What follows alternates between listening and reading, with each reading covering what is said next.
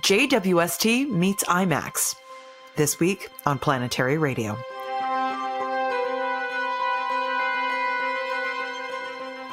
I'm Sarah Al Ahmed of the Planetary Society, with more of the human adventure across our solar system and beyond. The emotional, thought provoking, and hopeful story of the James Webb Space Telescope, or JWST, has finally hit the big screen. Nathaniel Kahn, an Oscar nominated filmmaker and the director of Deep Sky, a newly released JWST IMAX movie, joins us this week. We'll discuss the film's decade long creation process, the power of science for discovery's sake, and why IMAX is the perfect format for viewing the mind boggling images from JWST. Then we'll check in with Bruce Betts, the chief scientist of the Planetary Society, for What's Up.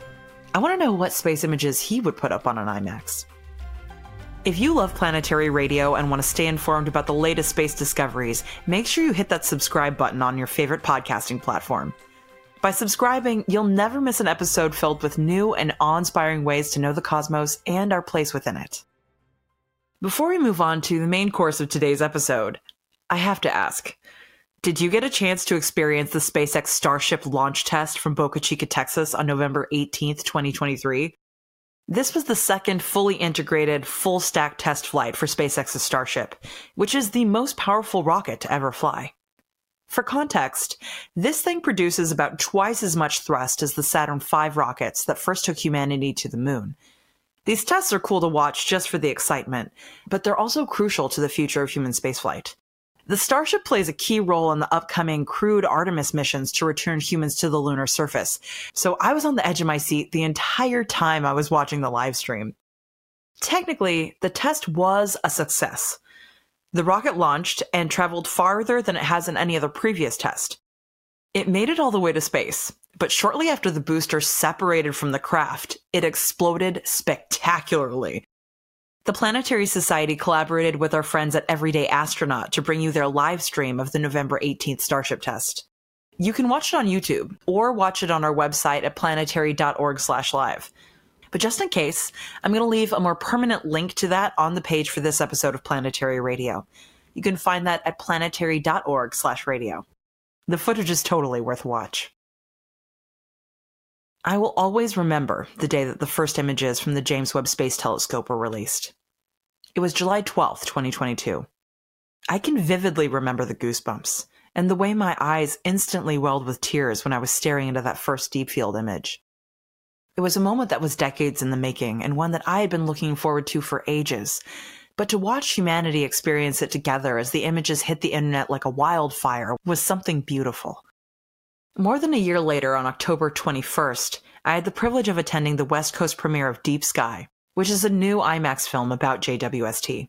I went with my colleague Amber Trujillo, who's our digital community manager here at the Planetary Society, and we went to go see it at the California Science Center, which is at the heart of Los Angeles. As space nerds, I knew that we were going to enjoy the film, but I wasn't really expecting to have tears streaming down my face for almost 45 minutes. There was something about the storytelling, something about reliving the decades of buildup and the tension of the telescope's launch and deployment, and something absolutely breathtaking about witnessing the telescope's images on a screen that large. Deep Sky is an IMAX film directed by our guest today, Oscar nominated director Nathaniel Kahn and narrated by the great Michelle Williams. It takes the audience on a voyage through the creation of JWST, interviewing key people in the history of the telescope before finally revealing the images at IMAX scale and sharing the profound mysteries that we hope to solve through the telescope's observations. Nathaniel Kahn first gained international recognition with his 2003 documentary called My Architect. It explored the work and life of his father, the famed architect Louis Kahn. But long before Nathaniel became an award winning filmmaker, he fell in love with space as a child. He had no idea that all of those nights he spent searching the stars through his neighbor's telescope would someday lead him on a decade long adventure to chronicle the history and the hope behind one of the greatest space telescopes in human history. Thanks for joining me, Nathaniel. Thank you for having me. I got a little tiny moment to talk to you right after I first saw this film at the California Science Center. And I'm really glad I get to bring you back on because I think myself and so many others had a deep emotional reaction to seeing this mm. film. Not just because it was a beautiful bit of storytelling, but also because of the format. So I'm glad you're here. Thank you. Thank you. Yes, the format is just, it's the way we should see these images coming back from JWST because you just can't have any sense of the scale on a smartphone. Forget it. It's pretty, it's nice, it's a good screensaver, but these images deserve more than being screensavers. these are these are things we have to experience really by being in them. And the IMAX format gives you a chance to really immerse yourself in them. And, you know, it's pretty awe inspiring. Awesome is a word that gets way overused, but these images are genuinely awesome. they are. Where were yeah. you when you first got to see the images after release?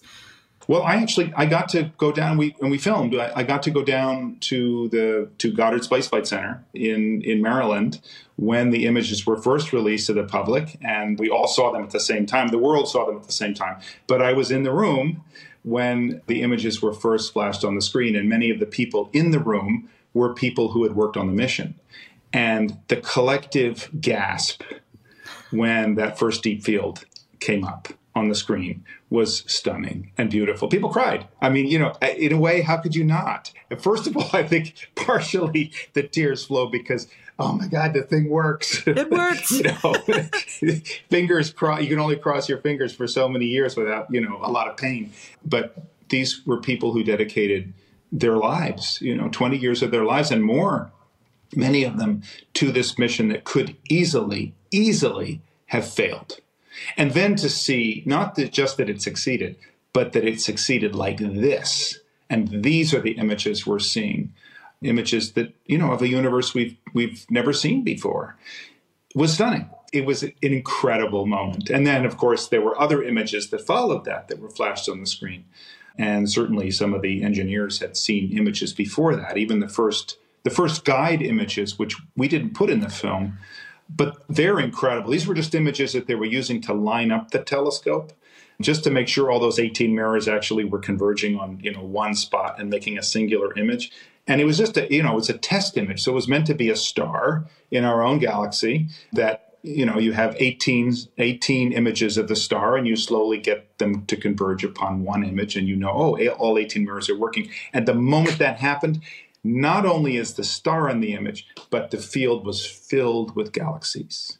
And many of the people who were there, the engineers, just just I mean, they broke out in cheers. So, you know, I wasn't there for that moment, but but I've heard tell of it. And, you know, what a relief and what a thrill. And the thrill just keeps it just keeps getting better. That's the great thing. That's what's so interesting about it. I, I, was also one of the lucky people that got to see these images released at a NASA facility. I was at the Jet Propulsion Lab yeah. here in Pasadena. Oh, were you? You were JPL. Great. Yeah. yeah, I was sitting right behind Laurie Leshin. So it was fun. It was really Great. fun watching everyone's reactions there. But of course, you know, I'm there trying not to ugly cry in front of all these NASA people. Yep, but yep. you can't help it. Just how long it took people, how much effort it took, and the beauty of these images. And then I'm I'm in the theater watching Deep Sky, and it hit me again in a whole mm. different way because of the size of the screen, but also yes. just just the storytelling behind getting to meet the people and how many years of footage you had there. You spent like about yes. a decade putting this film together, right? I did. Well, not a decade putting the film together, but a decade gathering material yeah. for it. And you know, I was immediately attracted to the idea of filming this mission from the start because, you know, anything in which you have uh, access to film something that, you know, has lots of people involved who are really passionate and which may or may not work. I mean, that that's exciting for a filmmaker, right? you know, and sometime along the way, I sort of felt like I'm watching what the you know the modern day equivalent, the contemporary equivalent of what it must have been like to witness the building of, say, a medieval cathedral, where you're seeing these people, artisans from, you know, from many different countries and different skill sets and different kinds of specialties getting together to try this thing that's never been tried before and that could easily fall down. But the goal is to reach the sky, right? You know, to get as high as they could, to try to try to make you know make the vault of the sky and in, in the inside to evoke, evoke the wonder of you know of, of the sky, and you know have these enormous rose windows with light coming through that sort of evokes the wonder of the universe. You know, and many of those many of those buildings fell down. You know, when they first trying it, things went wrong. The walls went out before they figured out the flying buttress and all these different things. So at some point, I felt like I'm I'm watching something like this. These are people gathering together to try something that had never been done before and that could easily fail. And along the way, there were failures. There were things that went wrong and that had to be rethought. And then you're even dealing with the problem of, you know, you build the technology you have, not the technology you wish you have, or even the technology you have when the thing is finished. So, you know, it started and it's kind of it's designed and now they have to follow it through, even though they figured things out along the way that could make it better, but they can't do that. They have to still sort of work with what they have. So being able to watch that and being able to watch the collaboration between people from 14 different countries working together. It was incredibly inspiring from the human standpoint. Just that people could be so driven and so passionate about something, not that they were told to do, but something that they wanted to do. And this to me feels like, I guess there, there's sort of the human story of JWST for me feels like it's it it gives me hope. It gives it gives me a feeling that you know human beings are capable of such beautiful things when we are able to work together and in harmony as opposed to discord. I mean, it really is inspiring, and it, that's not pablum. It's not, you know, it's not Pollyanna. It really happens, and it really happened with this telescope. And as I say, it could easily have failed, and there were many pressures along the way. For instance, to launch the telescope sooner, but that would have been a mistake. So, how hard it is to go to the people who are giving you the money and you know and saying you know what we need more time and risk that people will turn off the tap and there were several times when it looked like the tele i mean i know you, you've covered this for a while it looked like the project might be canceled and there were people who were making political hay out of it and the whole thing but we stuck with it and if that doesn't give you sort of I don't know, when you see these images coming back and the success of it, it also gives you faith in in you know in humanity that we are capable of beautiful things and doing things just because we want to know. Just because we didn't know and we want to know. That is something I think that's profoundly human. And isn't that the beautiful thing about it? I, I, mean, this telescope was announced, at least the concept for this telescope was announced when I was a small child. It took decades. really? yeah.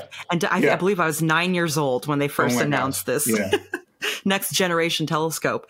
And when I first heard about it, I was so excited. But then actually getting there was such a journey. And hmm. I, I, I was so inspired not just by the people that built the telescope and the vision behind it, but all of the thousands of people that came together to write their representatives and really throw their yes. their love behind yes. the telescope in order to save it because there were times that it came so close to not happening and here yeah. we are all these years later what would have happened for you with this film if it hadn't worked like did you have plans well, no, I didn't have plans. No, because of course I became completely invested in the way it worked. Yeah. But you know, I made a film called The Hunt for Planet B that was broadcast by CNN that started at South by Southwest. It's feature length, and it doesn't have the images. It's just about the building project, and it's it's it's even more. It's about the the group of astronomers who are looking for another living planet among the stars. So it sort of focuses on their community, and that's certainly part of the part of Deep Sky. Deep Sky is a much broader canvas. It's about the entire goal of the of the telescope and the mission, of course, and the images changed everything. But Planet B just goes to doesn't even have the launch. It just it's just it's the dream behind it. So I mean, dreams are important, right? And they don't always turn out. but an essential part of being human is dreaming and and wondering about what is possible and trying trying hard and not everything succeeds. So as a filmmaker, the aspiration is really as important to me as the result. And certainly filming it, filming the people, the people are the same, whether it succeeds or fails, but I'm sure happy for them and for all of us, and for NASA, and for the European Space Agency and the Canadian Space Agency. I mean, at some point, the the sunk energy, the sunk human capital. I mean, everybody talks about the money, but let's talk about the human capital that went into this telescope. The the the faith, really, the passion, the faith, the trust, all those things. At some point, you say, "I really hope it works," because all of that should end up, you know, rewarded with what happened. But you know, sometimes things don't work out and you have to try again. So I have no question that all of these people would have been ready to try again. I'm more worried about the political piece. You know, how do we convince our government and and all of us, you know, how it's really it's up to us. This is our telescope. We paid for it. So I'm really glad for all of us that it worked because I think hopefully it convinces all of us. And I honestly I think people are generally convinced that science is you know something like this is super important. It's not always easy with with the political angle. So this convinced, I think, the polit- even the politicians have to say this was really worth it. And there were some, of course, some really important politicians all the way along, like Barbara Mikulski and people who had great faith and have had great faith all the way through in the importance of pure science in NASA. You know, human spaceflight, super important, you know, but so is pure science. And this is purely about wonder and about wanting to know. It's just because we want to live in a universe that we understand. You know, that's it's pretty fundamental, right? It's it's one of our great talents as human beings is to be able to dream and wonder and ask questions. So this telescope comes directly from that. It, it, it is born in that. And uh, maybe that's even the greatest thing that comes out of it you know, is the realization that that human instinct, which is such a beautiful thing, can succeed if we nurture it and support it. And we have to nurture and support it because there's not necessarily a great commercial reason for why you would build something like this. It's purely just about our own wonder, and the complexity of the task is so huge.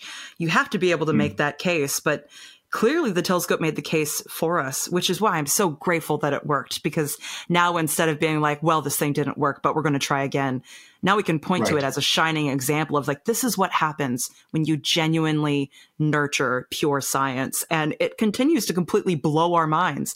I, I don't even know yes. the, those pictures of the outer planets.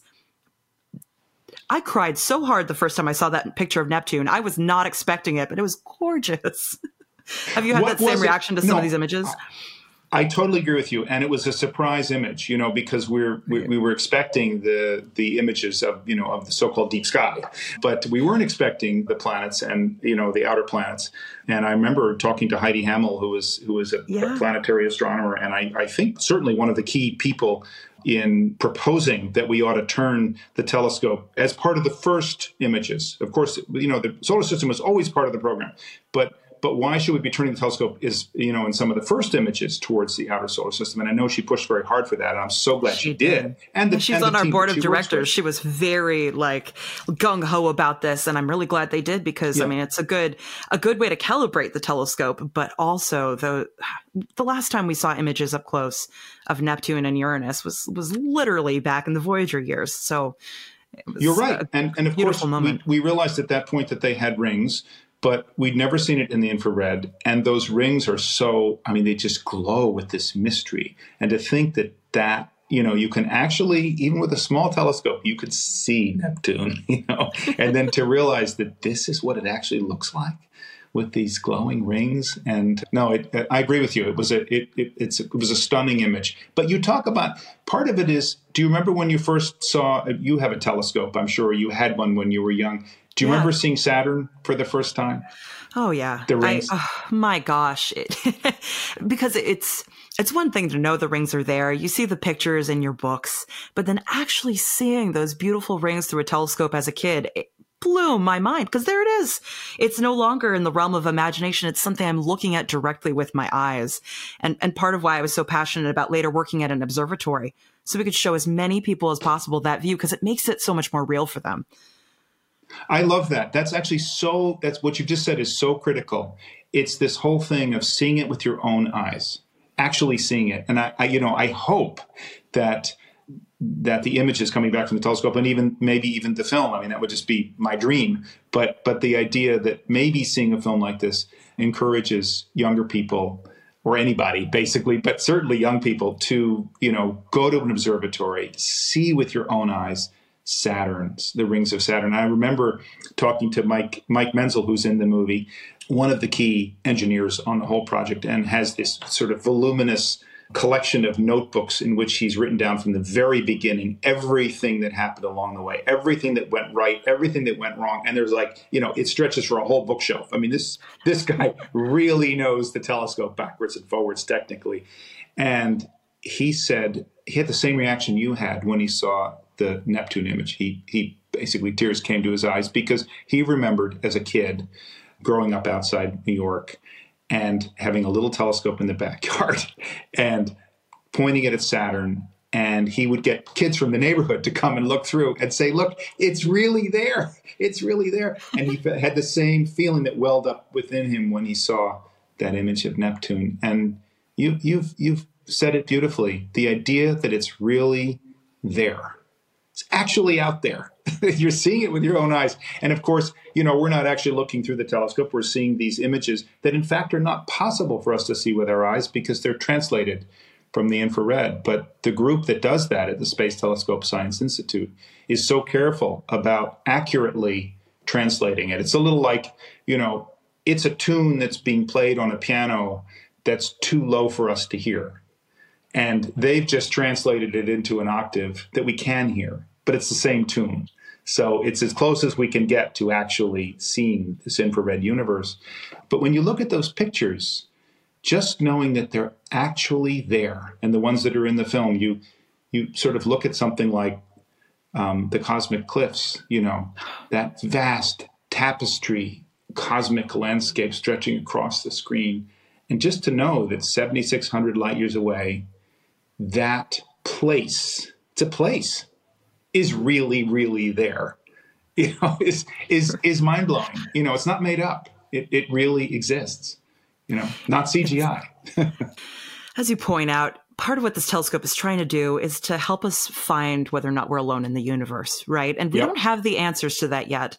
So when I'm looking at these images, I'm constantly thinking about the fact that we might be the first creatures to have ever seen this sight all that way across space and time. Here we are with this mm. tool to help translate it to us.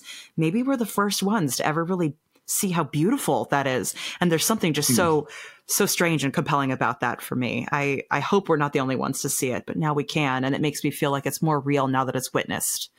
I agree with you absolutely. And what do you think? I mean, when you when you think on this question of are we alone in the universe, which is sort of it's the beating great scientific question of the day. I, there are other important ones. I understand, you know, all deference to the particle physicists, and of course, all fascinating things and gravity waves, and it's all it's all absolutely amazing. It's wonderful, but this question, which I think has really captivated people's imaginations, is this question of are we alone in the universe? And we, as you say, we may be the first generation. We are literally we are the first generation that is technologically capable of answering that question.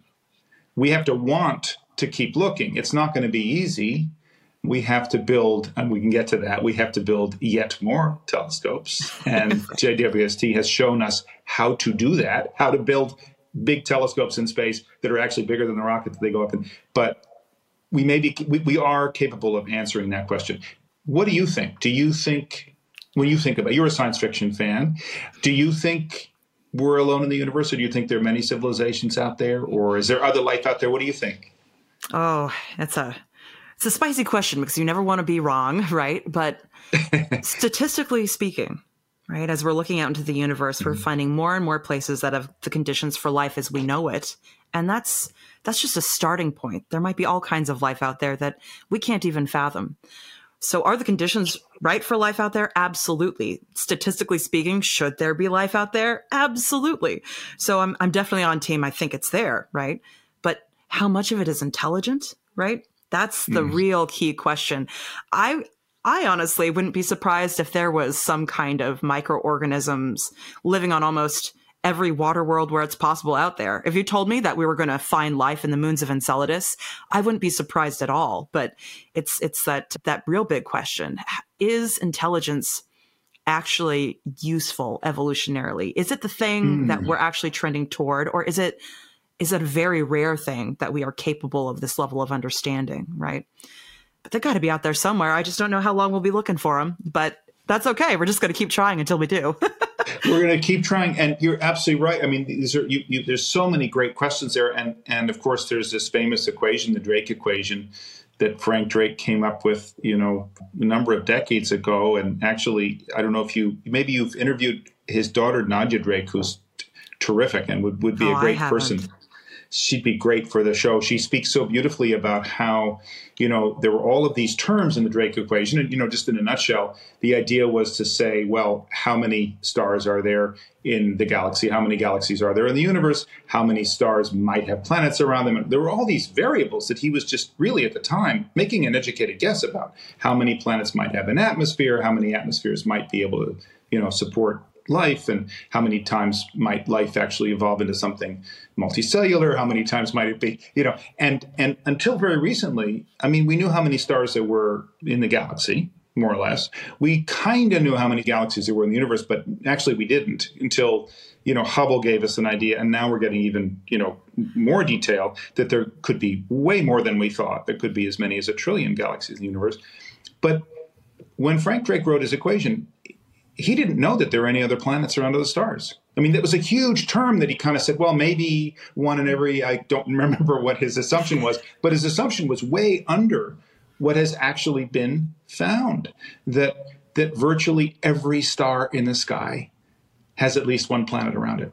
And many stars we now know have multiple planets, like, like our solar system. So, one of the ones we talk about in the film, the TRAPPIST system, has seven Earth-sized planets going around it, and many of them, and they're kind of they're spaced. They're all the star is much, as you know, it's much uh, cooler than our sun. It's only about 2,500 degrees Kelvin, and it's much smaller than our sun. It's more active too, which is a concern. It's sort of blowing off all kinds of you know flares and things, and all of the planets are are actually orbiting very very close to it. In fact, if you look at it, it's within the orbit of the distance in our, in our solar system if you were to take the analog between the sun and Mercury. So they're very close. But because the star is so much smaller and cooler, they're spaced in such a way that, you know, once again, as you know, three of them are actually in the so called habitable zone, meaning that they should be about the right sort of distance to have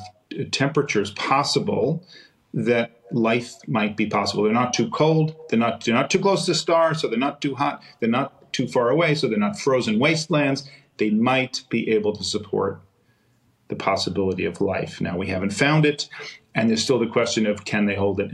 Is there an atmosphere on them? These are all things that are being looked at right now, as we speak. Right now, the team is looking at them. But just knowing that these systems, and that's just one of many, that these systems are actually there. When Frank Drake wrote his equation, he didn't know any of that stuff. So the question is, you know, if we keep pushing now and we keep looking and we keep questioning, keep wanting to know. The next thing I hope we find very soon, we found, of course, atmospheres around gas giants because they're much bigger, they're easier to observe, and the atmosphere is kind of puffy and big. But an atmosphere around a rocky exoplanet, wow. When that happens, that's going to be big, big, big news. And then imagine if we find an atmosphere that isn't just carbon dioxide, because, of course, you know, you've got Venus. It's a runaway greenhouse world. We got to be careful on this planet. I mean, it all comes back to us, right? We got to be around long enough to answer this question. But if we can find a planet that has an atmosphere that's not all CO2, wow, we're getting close to to answering more parameters that get should converge on the answer to your to to what you're talking about. That you know, it seems like statistically there should be life out there. And then the idea, of course, of civilization. I don't know. There are all kinds of possibilities. Like, you know, some of the, if you think darkly about it, maybe civilizations don't last long because we have the tendency to destroy ourselves. Right? Maybe, and that's a, but doesn't that make us even more precious, right? Exactly. I mean, we've only been so-called radio bright for a little over 100 years. We're only sending out radio waves into space for like 100 years. That's nothing in the history of the human species, let alone the history of the Earth. We're at the moment when our future is in our hands, literally. So we got to get it together, you know, for so many reasons. But one of them is we got to we want to find out the answer to this question. We got to stay around long enough to figure it out.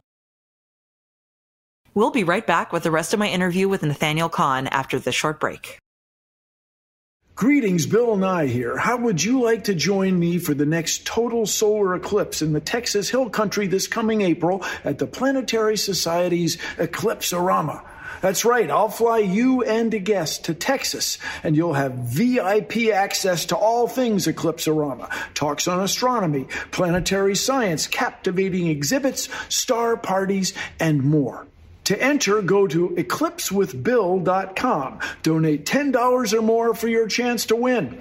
You don't want to miss this because the next total solar eclipse doesn't come through here until 2045. So don't let time slip away. Enter today and good luck. I think what's really interesting talking to, you know, my younger friends and family is that there is a lot of this this dire feeling like maybe yes. maybe some of the challenges that we face are too large for us to tackle and i think that's part of why telescopes like JWST make me feel all the more hopeful because they're mm. an example mm. of us across nations, uh, across disciplines, you need the artists, the scientists, the engineers working for decades on end together to answer these complex problems to create these complex machines and together we've done it. And and yeah we probably tackled much bigger problems together as humanity but like these are examples of things that we can do together and look at the beautiful results like what a beautiful thing to show that when we collaborate in earnest together toward a goal just for our own betterment and understanding we produce such beautiful results so I hope that people come out of watching this documentary with the same feelings of hope and awe that I did. It might take us decades, it might take us centuries, but we are going to accomplish it, is how I felt coming out of that. I love that. That's I mean, I think you've you've so beautifully articulated the thing that makes that makes tears come to my eyes when I see the movie again. You know, partly just that it got done. It makes me very happy. but but you know, I mean, and it's making a movie is hard, but nothing like building the telescope. But it's exactly what you're saying, which is this feeling that here is an example of people from, as you say, all these different countries, 14 different countries, working for decades, just because they want to, just because they enjoy the idea and the dream that we might be able to answer these great questions of how did the universe begin? You know, how did we get here? And are we alone? You know, these kinds of these kinds of great questions and the idea that you cannot answer those things by yourself. You have to, in order to just scientifically answer those things and even get an inkling of this of, of an answer to the question of are we alone in the universe, you have to be able to build these you know, wildly complex instruments, which are extensions of our humanity. They're not just machines. They somehow have, there's some soul there, you know, it feels like it to me. But you have to work together and you have to be able to put aside differences and somehow join in this common goal, which is uh, the goal that is completely positive and awesome and human. And and I think that's the part that also moves me so much is to see the enthusiasm and the joy of these people in being part of a collective, a collective endeavor. It's not the solo me, me, me thing. And that era has really come to an end in science. It doesn't mean there aren't individual, you know, great scientists. Of course, there always will be people like that. But this idea that collectively, it's it's actually necessary to work with groups of people, with large groups of people to achieve these big things. It's not only it feels good and it's not only right, it's also necessary. So there's something that feels like a kind of, I don't know, a, a kind of consciousness shift, maybe, that building an instrument like this represents. That it's showing us a little bit the way to what can happen if we work together and collaborate. it was really beautiful seeing some of the the personal stories of the people behind the telescope, seeing their joy before and after yeah. the launch. You must have just hours and hours and hours of footage of these people and their thoughts and their feelings. And how did you even begin to decide what to include in this documentary and what not to?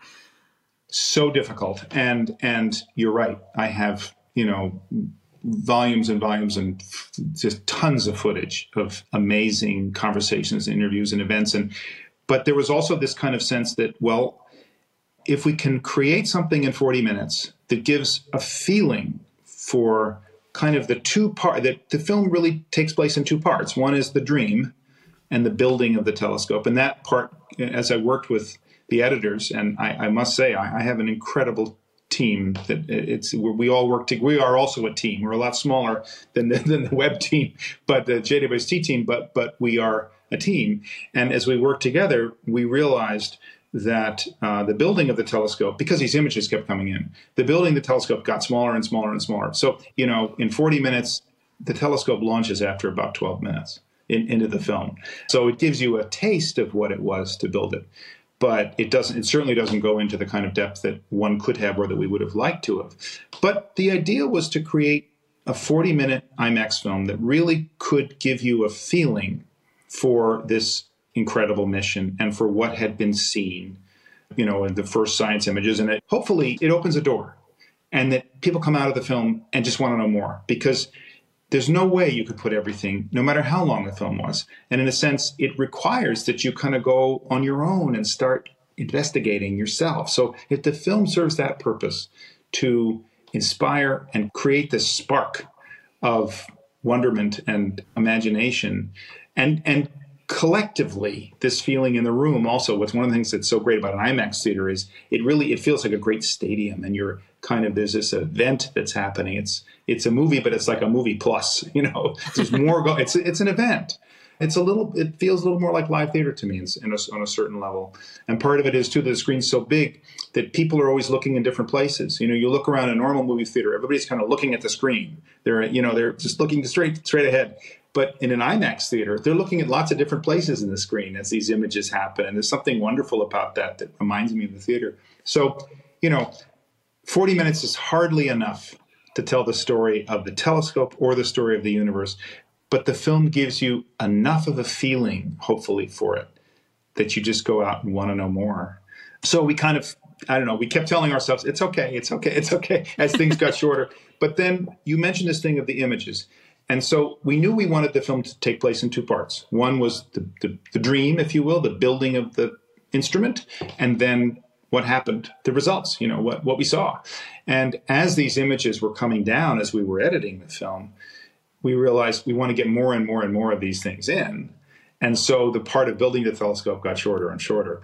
And then the images really kind of take over. And I'm so blessed to have had Michelle Williams narrating the film because her narration just takes us on this beautiful cosmic journey that is very personal. What I love about her narration, and, and, we worked on this together and had so much fun doing it, was finding finding a voice for it that was very that was very human and, and, and conversational and accessible. It wasn't something that was imposed from the outside. It comes from within the movie.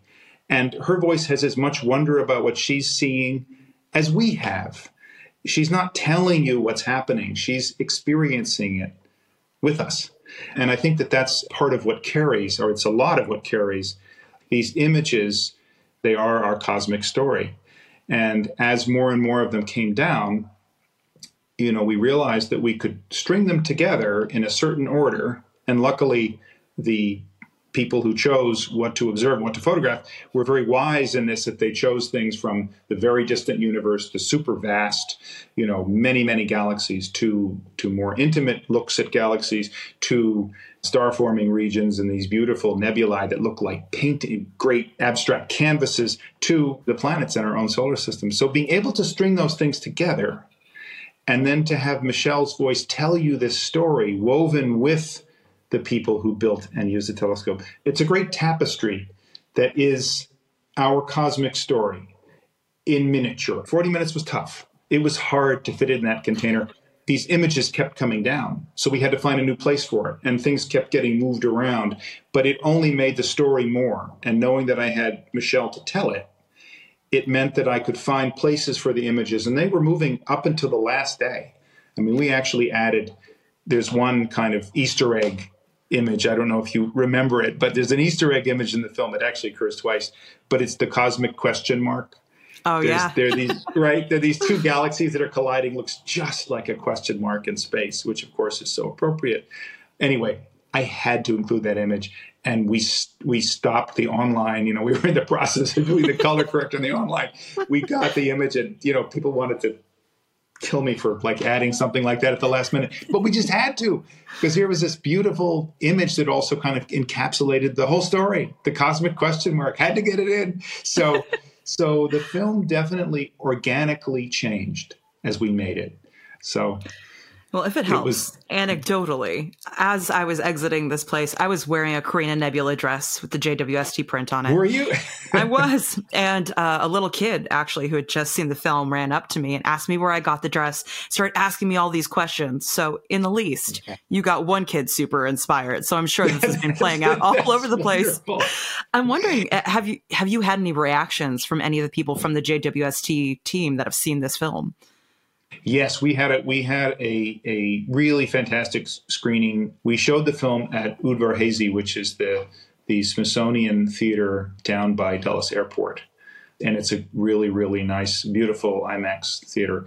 And because it's kind of close to Goddard Space Flight Center and close to NASA headquarters, oh, about maybe eight or maybe eight or ten people who were in the film joined me on were in the audience and joined me on stage and it was it was so fun to hear their responses. I mean, they they really they really enjoyed it. They reveled in it, but it was also so exciting to see them immediately engaging with the audience and with all of these questions. That and the, the film sparks questions. So instantly, there are all these questions. And you mentioned young people. Like I've now toured a bit with the film, and the most interesting questions come from the kids and they're incredibly knowledgeable. I mean, one kid said to me, you know, why didn't you include a neutron star? And I was like, oh my god, it's it's it's captured the public, the global imagination. I mean, JWST images were on the jumbotrons at uh, Times Square. You know, and the days after those images came out were just so strange because they they, they showed up all over the place. Giant yeah. screens around the world, concerts, and and so you know that was about as close as I could get to really experiencing those images on a big screen up until this with the IMAX. And yes, yes. What blew my mind was the fact that you didn't even need to upres these images. They're just so large already that they're they're practically made for a screen that size, and there's really no other way to experience them like that. That's true. We should talk about that because the images themselves, I mean, for instance, the Carina Nebula image is 8K. So, I mean, it's a huge file. And the colors that were, you know, produced by the Space Telescope Science Institute, we didn't mess with them. They're just beautiful. They're just gorgeous. And they have them in this in in a color space which is 16-bit color. They can produce them at that at that level. So the numbers of colors and the depth of color information that's there coming back from the telescope is so high that it's just tailor made for you know for large formats. So that was really that was kind of surprising to me. I realized when we put them on the screen for the first time at that scale that they completely held up. And as you say this is the way to experience them because you're immersed in them. You're not you're not looking at them. You're in them. And that's i mean that's one of the that was the fun of working in the imax format for me. There were other things that were fun too which was that and i had to kind of i had to learn this and i'm, I'm still learning it. I you know obviously i'd like to make another imax film. Now you you know you just start to get good at something and then you want to try it again. But one of the things that that i learned was that the editors and i when we were working on it we put one of our cuts up on the screen and we realized that we could slow down the editing process. So we could slow down the edits so that so that things remained on the screen for a lot longer mm-hmm. than you would normally allow something to be on the screen. So there are fewer cuts in the film than you would normally have. And that's really because it takes I mean it, these images are so big and the resolution is so high that you want to allow people to look around and take the image in. It's not just like there's this and then there's this and then there's this you need to have something up there and we put a very slight move on. In some cases we're pushing in very very very very slowly because if you move too quickly with imax everybody gets sick you know? So just the idea that we could slow it down is also something that i think that was something that I also got very excited about because so much of what we are experiencing in movies and in life is just so fast, and it is if we're in it's, it's it's as if we're in a movie. Cut, cut, cut, cut, cut. This is happening. That's happening. Everything's going on. You're looking at your screen. You're grabbing your coffee. You're doing this. That, it's all sort of this kind of very choppy. So being able to make a film that that not only allowed but demanded that you slow down that the, that the form itself demanded that we slow down was such a revelation to me as a filmmaker that I could do this. I could slow it down the way that, I mean, some of my favorite films are very slow. They unfold, they it, they creep up on you. You know, you're watching and there's this beautiful long take in something, and suddenly you don't know why you're crying. You know, look at a film by Ozu or something like that, and you look at this shot that goes on for a very long time, and why are you suddenly crying? It's almost it's this mysterious, weird thing. But part of it is just that you're being forced to slow down, you know, to just kind of be. So I do think maybe that's part of the effect these images can have when they're presented at the right scale and the right format. They force you to just be and you come out the other end with this just beautiful kind of sense of our place in the universe and all of us striving together to try to understand it more deeply. And I'm so glad that more people are going to get a chance to go see these images at this scale on these screens to see the story that you've told. And I hope it gives them just as much hope as it gave me. And that everybody who gets a chance to do this, there, I know there aren't a million IMAX theaters across the world. But if you do live near one, please go out and see this because it'll it'll give you a good moment to really appreciate life and and what all of this is. So thank you so much for making this film. I can't tell you how much it meant to me to see it. Thank you, Sarah. It's it's been great to be with you. I'm I'm very very grateful to be able to talk to you. So Likewise. I'm glad you liked the movie. and I'm sure so many other people will. I'm going to put links to the website for this IMAX experience on our website for this episode so everyone can go check it out themselves and hopefully find their nearby theater so they can see it as well. Thank you. Deep Sky is currently available for viewing in the United States and Canada, but as I hear it told, they're going to try to roll it out in other countries over the coming months. So no matter where you live, keep an eye out for this film at your local IMAX. It's absolutely worth it. And in the meantime, if you're looking for more Nathaniel Kahn JWST magic, you can watch his 2021 Emmy Award winning feature documentary called The Hunt for Planet B. Now, let's see what our chief scientist Bruce Betts is up to. It's time for What's Up. Hey, Bruce. Hey, Sarah.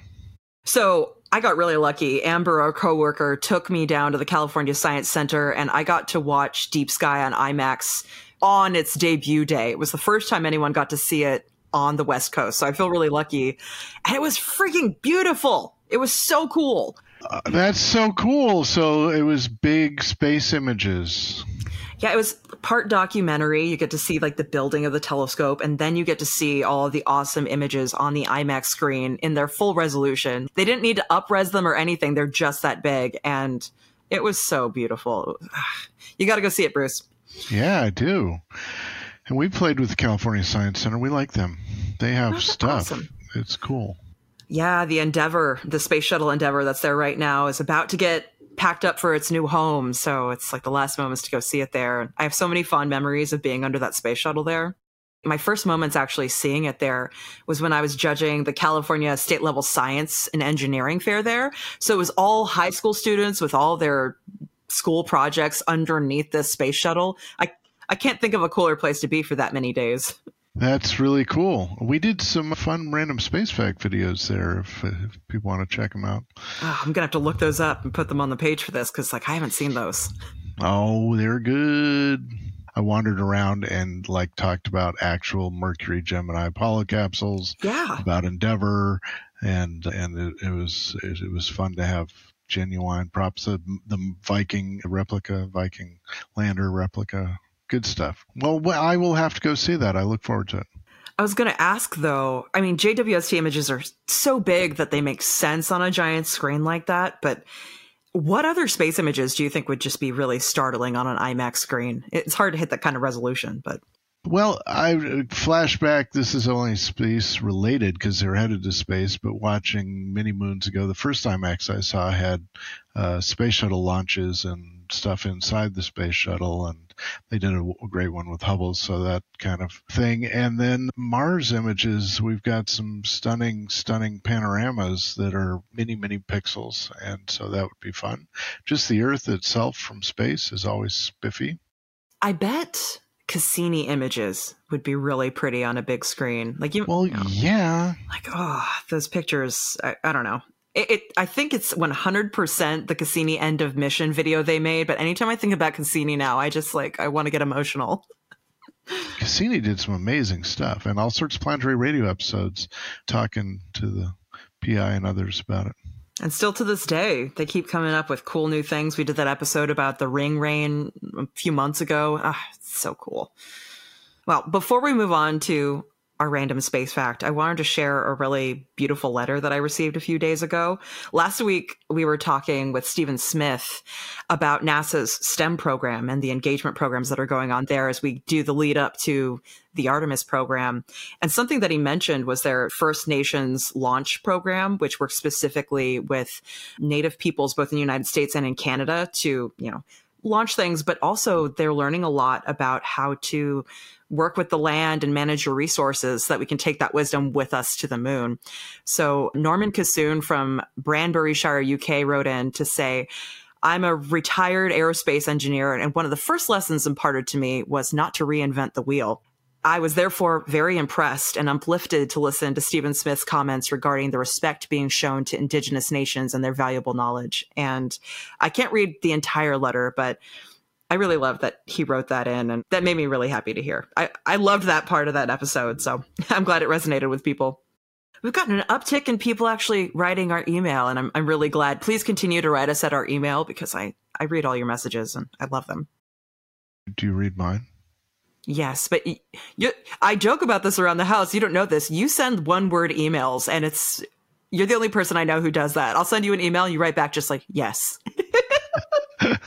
oh yeah, I did do that. I think about it though. It's like, do I want to? No, I I have stuff to do. I think she'll. I didn't know I'd become a joke though, but that's even better. I'm glad you enjoy them instead of get offended by them. No, it's a meme around our house. It's it's good.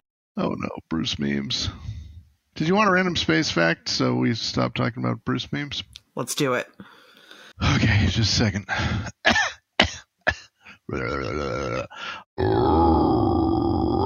Space I didn't know your voice could go that low. That was impressive. Yeah, I didn't either. So, Gemini 7. Frank Borman and Jim Lovell. Frank Borman passed away recently, astronaut from Apollo 8 going around the moon, but also Gemini 7. And that's just, it set the record. It's something that is kind of obvious if you think about it, but isn't obvious otherwise. It was the longest duration flight for anyone and for until 1970 when there was a Soyuz that instead of the 14 days that Borman and Lovell did in a tuna can, the, the, the Soviets did 18 days. But just gosh, imagine just sitting there doing all your stuff with someone right next to you in a little little tiny space. It was it was nasty and pretty gross. Uh, Although yeah. after living through the COVID era in a tiny apartment with my partner, I feel like I, I kind of understand what that might be like. you should try it in zero gravity sometime. uh, no, anyway, that was uh, an impressive mission and taught them about long space spaceflight. But they were it was far longer than any of the Apollo missions, which came later. So it's kind of nifty. And eventually, we started Skylab and space stations and all that good stuff. But it's impressive. Another little Frank Borman tidbit. Interestingly, he was the only astronaut on the Apollo Apollo 1 Fire Investigation Board. Really? Yeah, I might have thought there, were, there would be more, but he was the only one. Thank you, Frank Borman. All right, everybody, go out there, look up the night sky, and think about whether there's a bustle in your hedgerow. Thank you, and good night.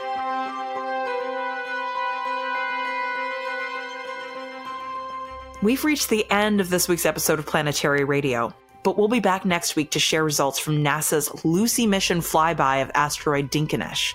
Surprise! Asteroid Dinky is actually more than one object. You can help others discover the passion, beauty, and joy of space science and exploration by leaving a review and a rating on platforms like Apple Podcasts. Your feedback not only brightens our day, but helps other curious minds find their place in space through planetary radio. You can also send us your space thoughts, questions, and poetry at our email at planetaryradio at planetary.org. Or if you're a Planetary Society member, leave a comment or a question in the Planetary Radio space in our member community app. Planetary Radio is produced by the Planetary Society in Pasadena, California, and is made possible by our members.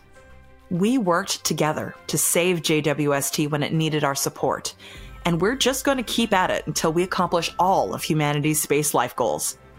You can join us as we work together to solve the mysteries of the cosmos at planetary.org/join. Mark Hilverda and Rae Paoletta are our associate producers. Andrew Lucas is our audio editor. Josh Doyle composed our theme, which is arranged and performed by Peter Schlosser. And until next week, Ad Astra.